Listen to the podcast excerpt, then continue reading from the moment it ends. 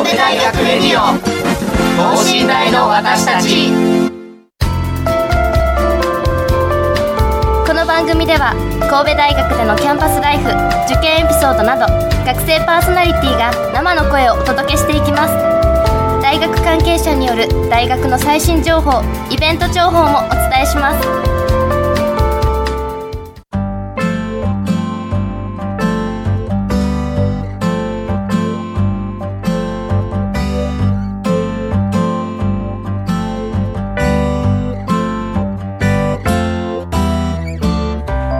皆さんこんばんは。発達科学部の大島敦樹です。そして農学部の岩佐隆弘です。よろしくお願いします。さあ今週お送りするのは初めての試みとなります。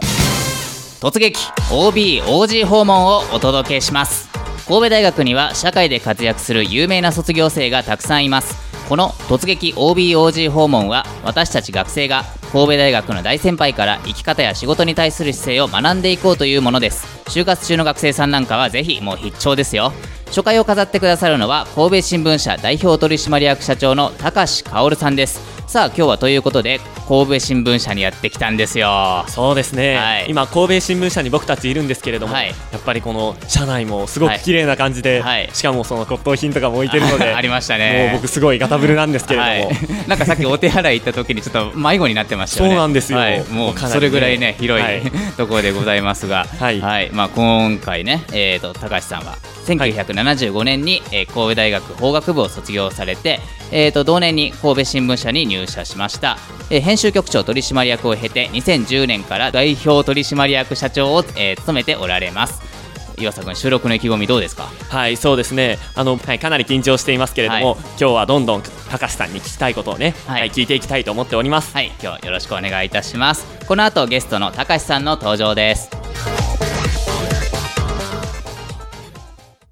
神戸大学レディオ等身大の私たち。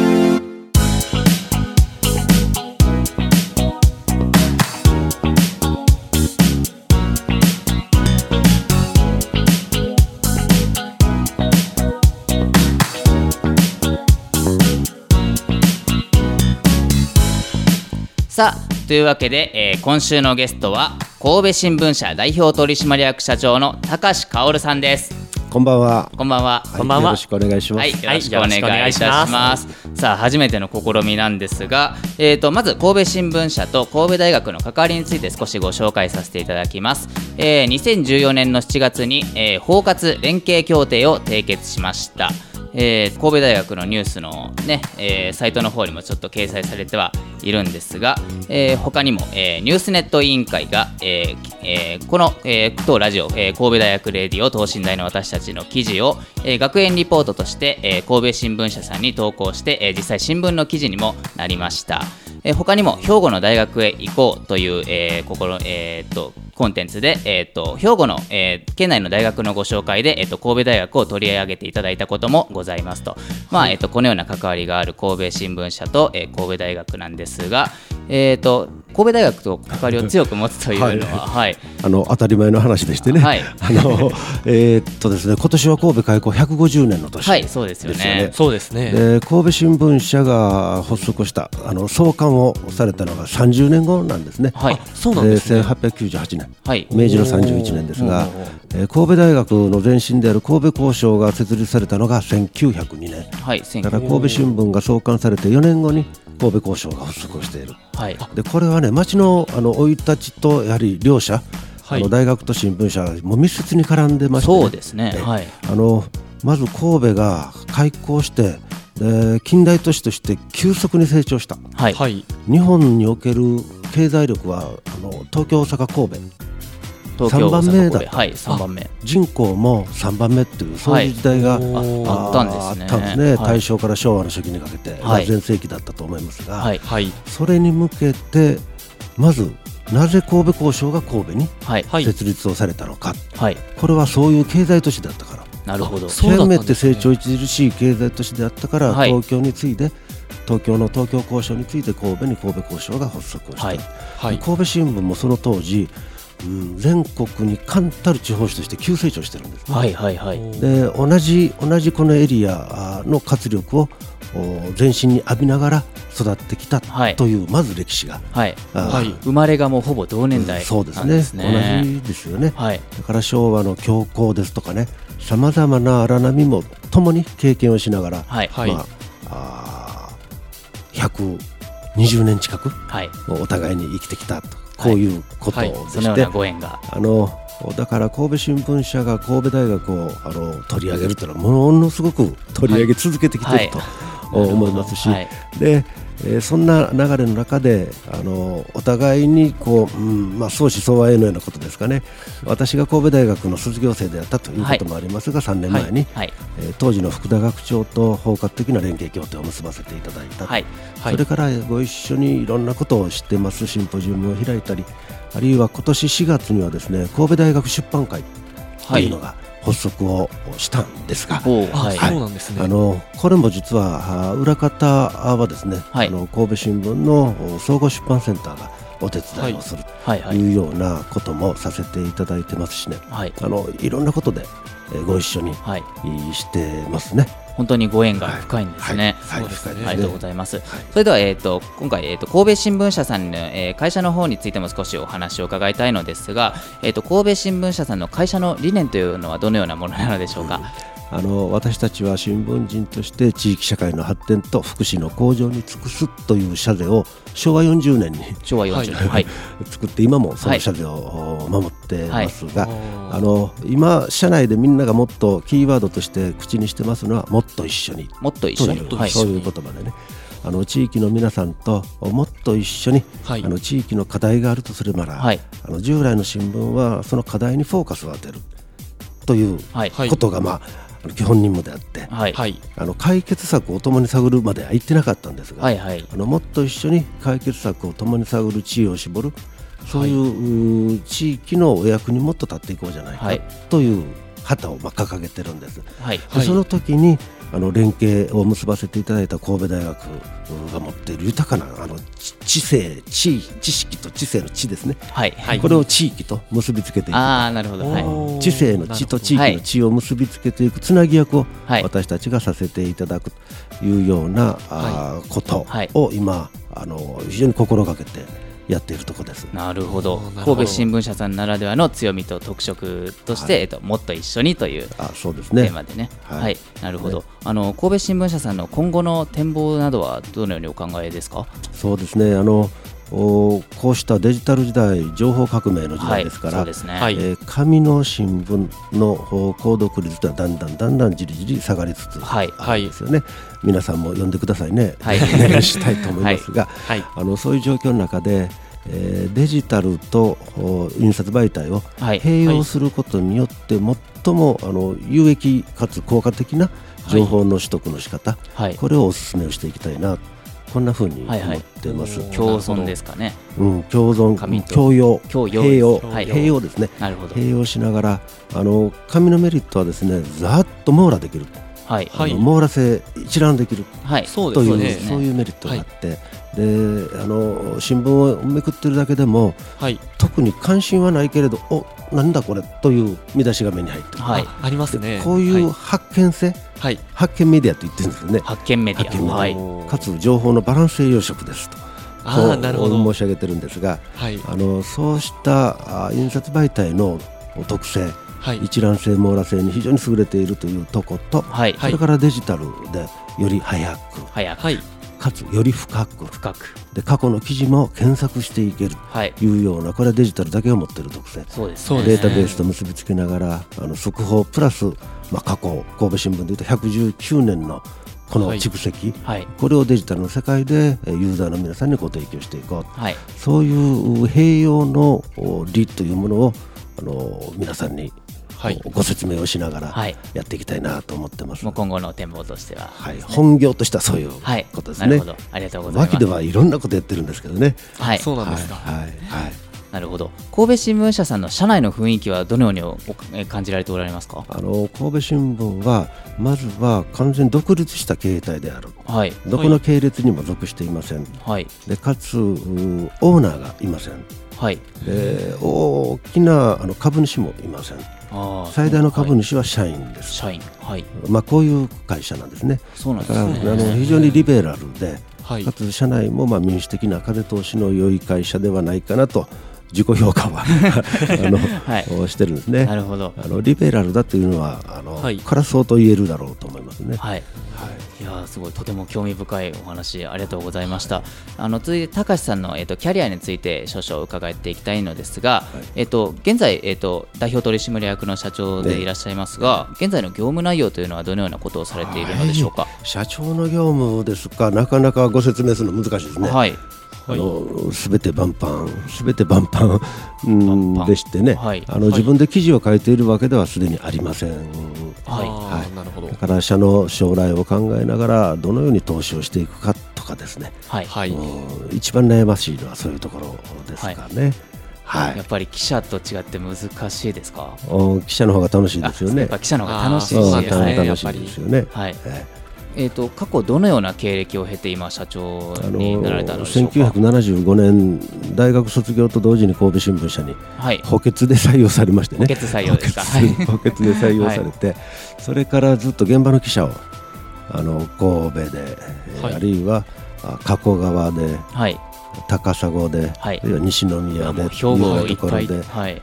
結構瀬戸内ベルトなんですけどね勤務地としては、はい。はい。でもあの県内隅々歩きましたですよね、はい。で、えー現場の記者を20年。20年はい。それから、あデスクをに10年？10年。デスク,、はい10年。デスクってのはもうあの 机という。はい。そうもう結構縛り付けられちゃうんですよ社内に。そうですね。ねあの外で活動している記者たちの情報をまずは吸い取ってどういう紙面作るかを考える、で原稿の手直しをするというような仕事ですけども、はい。それを10年。その後10年がまあ局長であったりとかですね、はい。はい。えーそれからまあ取締役であったりとか、はい。はい。まあ完全管理ないし経営はい。の方に進んでると、そうですね。そういうことですねざっとね。はい。はい。やっぱりまあ記者時代の下積みがやっぱり20年もあるっていうのがすごく驚きなんですが、そうですね。はい、で10年デスクをされてでね。い今、えー、と局長と、えーえー経営のはい。の経営のお仕事をされているということですね。はい。えっ、と記者時代最も印象に残ったエピソードなどはございますか？うんそうですね。あのおグリコ森永事件の取材であったりとかですね、はいはい。えーこれは現場あ走り回りましたし、はいそれから、うん少年 A はい。の1997年の事件ですけどね、であったり。あれすごかったですね本当に。あの、まあ、阪神・淡路大震災ちょっと横に置いてますからね、はい。あのそれを語り出すともうあの大変なことになるので、あとはそうですね非常に印象深かったのはあ神戸の市長選挙でですね。はい。はい。あのお市長が引退なさって現職の助役当時助役今は副市長と言いますが、はい。はい。助役同士があ選挙を争う。というそういうう年がありましてね、はいはいその時にちょうどあの市役所担当のキャップとしてはいはいあのその報道をもう従事を没頭しましたので、ねはい。非常に思い出深い仕事でしたね。そうですねなるほど本当にたくさんいろいろな思い出深いエピソードがありますね。あの今との今のお仕事が面白いと感じる時はどのような時ですか？うんあの兵庫の地に根を生やした上で、はい。はい。あのいろんな人たちとお目にかかれる。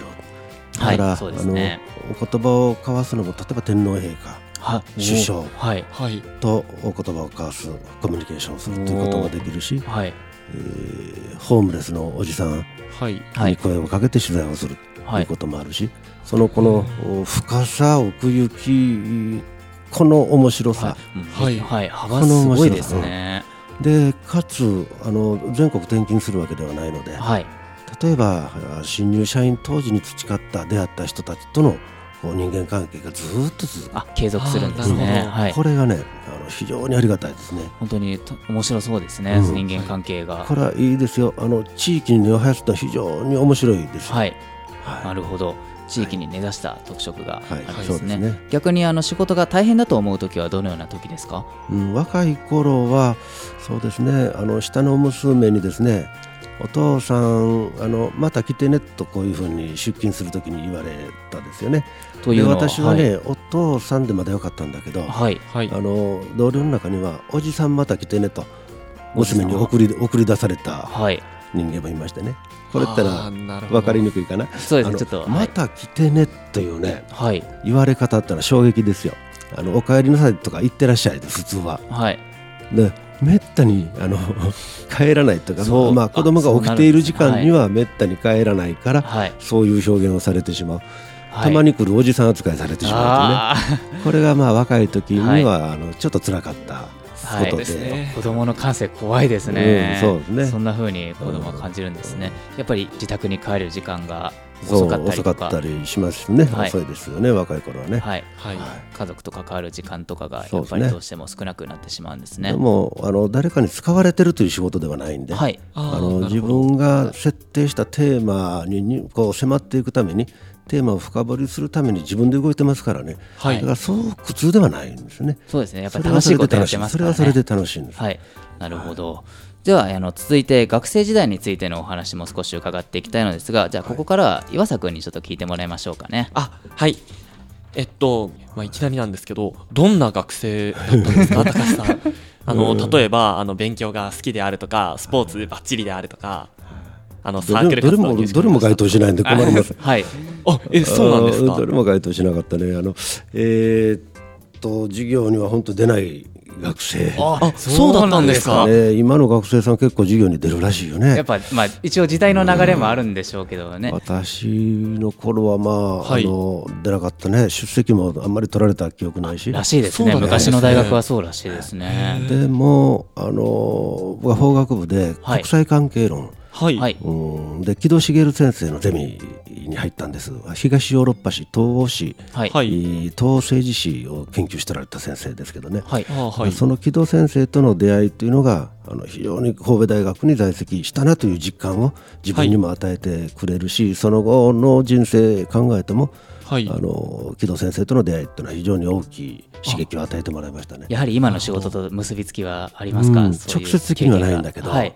あのうん知識人というのははい。はい。どういうあの勉強の仕方をしてどういう発想の仕方をなさっているのか、はい。どんな本の読み方をしておられるのか、はい。はい。なんてことをまあ身近に感じたということが非常には大きかった。学生の経験でそうですね。ね考え方を学べたというか。そうですね。考え方の基本はい。のようなものを学べた。なるほど。というのが大きかったと思いますね。なるほど、あとはねもう下駄履きで学生会館と下宿を行ったり来たり、あの急な坂をね大はい。体下駄履きでカランコロンカランコロンと 通学してました。なかなかあれ傾斜急ですけどね。そうですよね。で学生会館の一つの部屋に入り浸って当時あの神戸大学総合雑誌「展望」っていうのを出してたんですけど、はい。はい。そんな編集をしたりとか、あるい。は地域に出て調査活動をしたりとか、はい、はいうん、そんなことをして社会勉強は結構してましたが、はい。あの大学での勉強は胸張れるものは何もない。あの当時どのような部活動とかサークルに所属されてたんでしょうか？あのね、これは入学した4月から6月ぐらいまでしか部には行ってないんですが法律相談部通称放送部ですね、はい。なるほど。ですぐに挫折をしました。はい。あのうん憲法を全部通して読んで、はい。でね、法学部だからとりあえず憲法が入り口、はい。えー読んだ時にこれはちょっとついていけないなと思った。はい。あの普通に読めば例えば第9条でも普通に読めばもはい。う完全に武力も放棄してるし、はい。とはっきり書いてあるのに、はい。はい。あのそれは自衛隊は合憲ですという、まあはい当時からもう解釈が定着してましたが、はいはい。それはね文章憲法の文章表現とはちょっと違うレベルでやっぱ解釈法学のようなものがあるんですね。はい。その解釈に通説があったり定説があったりはい。通説、で私の施説私の説があったりして、はい。この解釈がまたいろいろ分かれてくると。はい。はい。いうことでしたので、はい。はい。あの普通に文章に普通に馴染んで普通に解釈するのとちょっと世界が違うね、はい。また別の世界の学問みたいなのそがあるんですね。もうちょっと素直な文章の世界でいきたいなという感じがしたんで、大学1年生のもう夏には、はい。はい。あのそれまでは司法試験受けて などと思わなくもなかったんだけど、はい。もう完全にそれをやめた、はい。はい、すぐに方針転換しましたもん、はい。はいああなるほど。でそこからなんか新聞の新聞記者やね。はい。うん、新聞記者ですね。とりあえず小学校の頃からなりたい仕事の一つでもあったんであ、はい。そうだったんですね。当時は人気あったんですよ新聞記者ってうね、はいはいはい。はい。あのおだから新聞記者になろうとはい。いうふうにその頃から思いましたね。ただ大変狭いもんなので、はい。はい。あのうまくなれるかどうかわからないからあ就活の時には安全牌もちゃんと抑えましたけどね、はい。はい、なるほど。えーっとそれでは、えっと、アルバイトとかはされてたんですかね？大学生時代。あアルバイトはいろいろしましたね、あ例えば。ぱそうなんですね。はい。あの家庭教師だって面白くないね。だから神戸港ですから、はい。港のウォッチングとかね夜景とかね。はい。はい。それからうんしあの出入りする船、えーの伝票を整理する、はい。あの上組という大きな、はいあの二役会社がありますがねそんなところでアルバイトさせてもらって、あの出入りする船のこうチェックをしていくとかね、はい。はい。あのそんなことをしましたね。ああれも港町ならではのアルバイトでしょうね。そうですね。はい。えいや僕とか塾講師とかしてるんですけど ね。いやなんかそういう聞き慣れないバイトとかされてるんでなんかすごい面白いですね。なんかいろいろ経験の幅が広いというか、うん。初めて聞きましたねそうですね。んなバイト本当に。ひょっとしたらもう完全にコンテナかつ合理化でそういうアルバイト減ってるんかもわからんけどね。ああどうなんですかね。に今どうなんですかね、はいまあ、それも多少気になりますが、えっと、さっきちょっと就活の話が出てきたじゃないですか、えっと、これ放送今4月の7日なんですが、まあ、就活生とか、まあ、就活が始まって1ヶ月経ってるんですが、えっと、就職活動の、まあ、もう1ヶ月経ってるんでちょっと微妙かもしれませんがアドバイスとか ご自身のエピソードとかぜひお話しいただけたら就活生喜ぶと思いますので、あーそうですね。まずはまあ自分が何したいか考えて、はい。あのどこに入りたいのかは自分で決めないといけないですよね。はい、あとはね僕はあんまり思い惑わないことだ惑わない、はい、思いますね。あのおサッカーの全日本監督の岡田さんね元の監督の、はい。僕はこんなこと言ってるんですがあのお過去の失敗を悔いてあるいは先行きを懸念してはい、はい。今その瞬間に力を発揮できないということだけはするなとこういうふなうにるほど。ボールはいつチャンスボールはいつどこから飛んでくるかもしれない。はい、そのチャンスボールに的確に反応し続けるはい。ということを続ければ神は微笑んでくださると、はい、まあ、こういうことなんです。であの社会に出ていくう人たちにぜひ言いたいのはあのフィールドっていうのはあの自分で切り開くよりも与えられることの方が多い。はい、その与えられたフィールドであの力いっぱい発自分を自分を発揮する。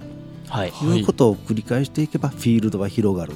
で広がれば面白くなる。はい、ということなんですよとなるほど。あなるほの自分探しはやめましょうという感じ、与えられたものをうもうこなしていったらもう面白くなるんだよと。それに没頭する方が絶対に、はいあのいい人生になると思いますね。はい、そういう考え方もあるんですね。はいありがとうございます。すごい面白い面白いです。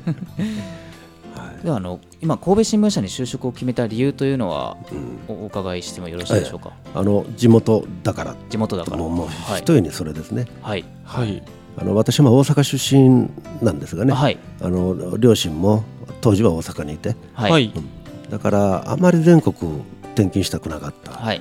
かつあの大学時代に地域活動をちょっとしたと申し上げましたが、はい。そうですね。やっぱり。その地域の皆さんと学生時代につないだ絆これを裏切りたくなかったっていうかね。あ。やっぱりそれずっとあの維持したかった。はい。ということもあってあの神戸新聞社、はい。はい。兵庫県庁を向けたんですけどね、はい。そういうそういうチョイス、はい。はい。もう兵庫にしようと。ね、やはり地域に根ざしたのが大事というか重要だったんですね。ねそうはいですね、い。や本当に。ーやっぱりその現地の記者として何十年もね、はい転々とした高橋さんだからこそできた仕事というか、うんそうですね。本当にそうですよねその地域に根ざした新聞を作るっていう、はい。すごいですねやっぱり、あの神戸新聞って面白いんですよ。あの神戸新聞は兵庫県はい。の新聞で,で、はい。兵庫県内で最も多くの読者に読んでいただいている、はい。部数が一番多いということですけどはい。あのデイリースポーツも出してるんですよね。デイリースポーツ。あそうなんですか？これはねあのほぼ全国紙です。スポーツ全国紙。はい。はい。だから地方紙の神戸新聞がスポーツ全国紙を出してる、はいまあ、唯一あのー。唯一の例ですね。ごいですね。そうですね。CM で見たことあるぐらい、はい。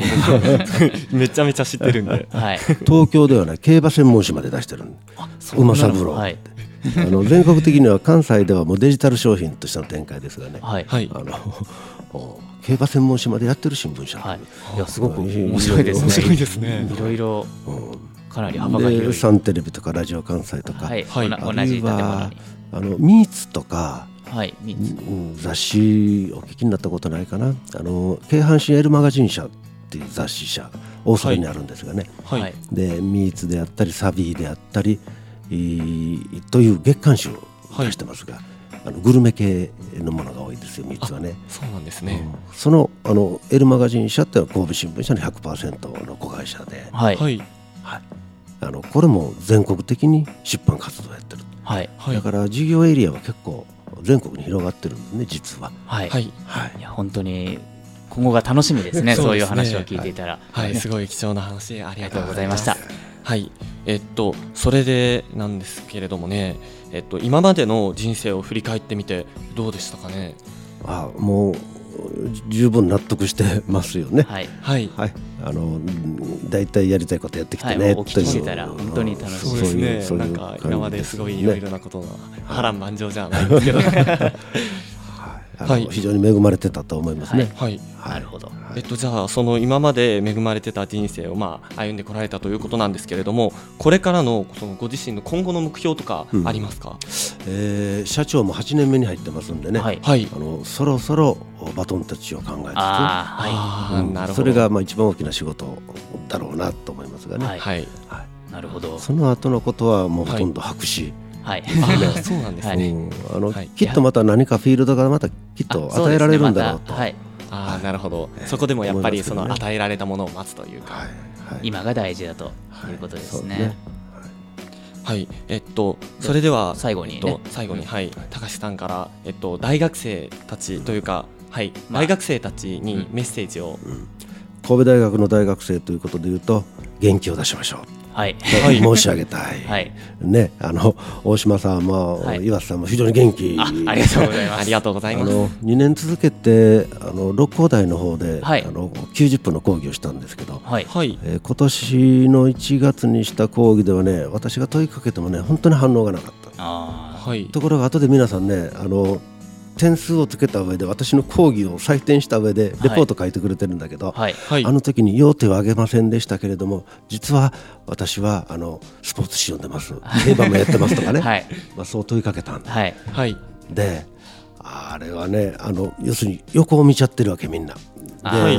みんなが手を挙げないもんだから要手を挙げずにしてる、はい。あでこれではあかんで。はい。ーはい。あのもっとあの自分に自信を持って、はい。うんあのうん手を挙げるべきは手を挙げて、はい。はい。い、うふうにしてほしいね、はい。あの迫力をもっと持ってほしい。はい。はい。明るく前向きになってほしはいいと思いますね。神戸大学生の皆さん元気出してもう前向きにいきましょう。そうそう。はい。はい、では今日も今日はもう楽しいお話をどうもありがとうございました。ありがとうございまはい、した、ありがとうございました。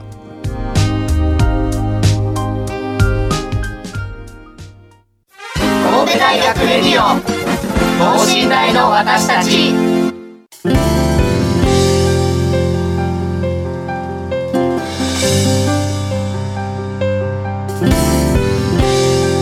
はいエンディングのお時間です。いやーもう今日はもう緊張しちゃってるのもあるんですが、はい。もう本当に面白い話がたくさん聞けましたね。はいそうですね。はい、あの地域に根ざしたっていう特色が本当にそういうお話をたくさん聞けたので、はい。やっぱり地域の新聞の強みというかそのあたりのお話をがもう個人的に興味のある業界なので、すごく楽しかったです。あなるほど。はい、岩佐君どうでした？はい、いや僕も同じくその大島さんと同じくすごく興味がある分野なんですけれども、やっぱりその OB さんということで、はいすごい話聞かせていただきましたけれども、はい普段こんな経験絶対できないのでないですやないですはい本当にすごい貴重な経験になりました。はい、本当にあり,、ありがたかったですはいね。ありがとうございましたありがとうご。ざいました初めての OB、OG 訪問でしたが、えー今後もたくさん卒業生の方をゲストにお迎えしたいと思いますこうご期待くださいさあ、えー今週は発達科学部の大島敦樹と農学部の岩佐隆弘がお送りしました。それではまた来週。さようなら